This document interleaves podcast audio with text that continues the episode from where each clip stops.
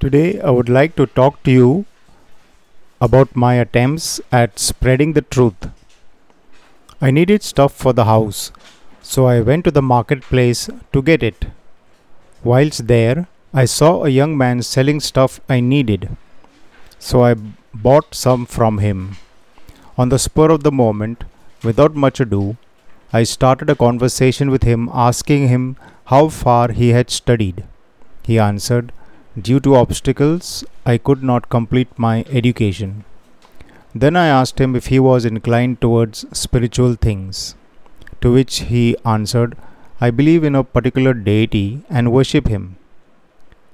Knowing what the scriptures say on the subject, I used the example of the government authorities to explain to him that there is only one God.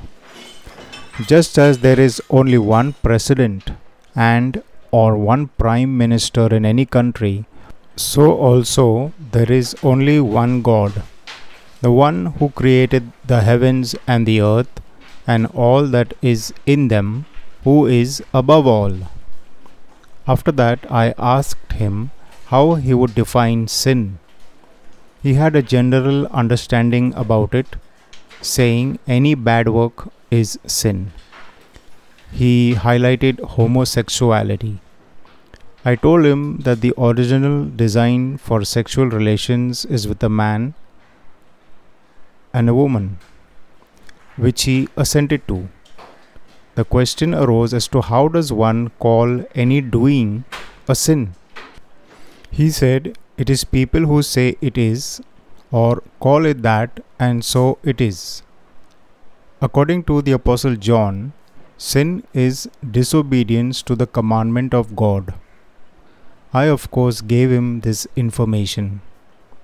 People are ignorant of the commandments of God and therefore follow their traditions, rituals, and ceremonies, out of which some are in direct contradiction to God's commandments. The third point I touched was on knowing the truth versus what feels true but could be a lie. How does one discern truth from lie? People do not have the ability to discern. I gave him my understanding of what is the truth. I know that truth does not change with language, age, caste, or community. Truth is unchanging, it is eternal. It may be defeated and suppressed easily, but in the end, it still stands, whereas a lie shows up for what it is. At another time, whilst I was traveling in the same vehicle as the man who was, I again took opportunity to spread the knowledge of salvation through faith in Jesus. Since I have an inquisitive mind when it comes to talking spiritual matters, I didn't start preaching directly but I started the conversation with a question Do you recognize the true God? To this, the man gave a two pronged answer, saying that people cannot do this easily, and because they do not have time to give to find out. I sat quietly looking for hunger in my hearer. People are struggling to survive in the city, to earn so they can eat time is given to such activity as helps them towards that goal.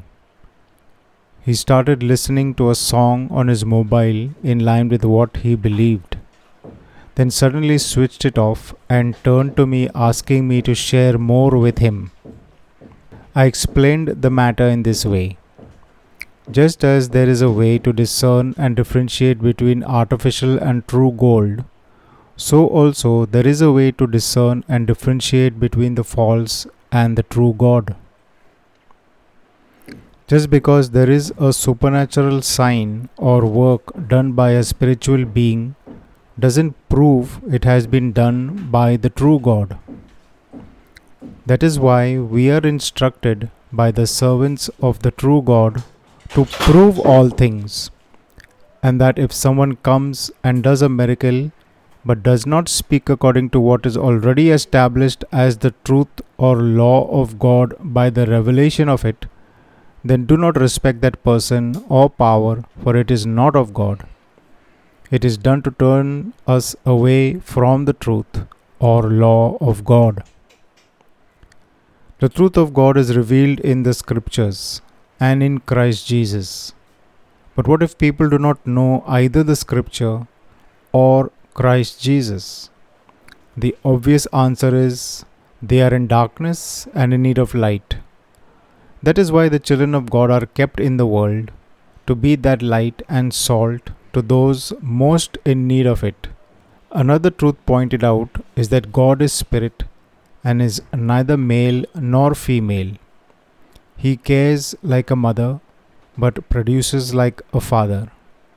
Male and female is only in this physical realm because of reproducing your species. In the spirit realm, reproducing after one's kind is not the same.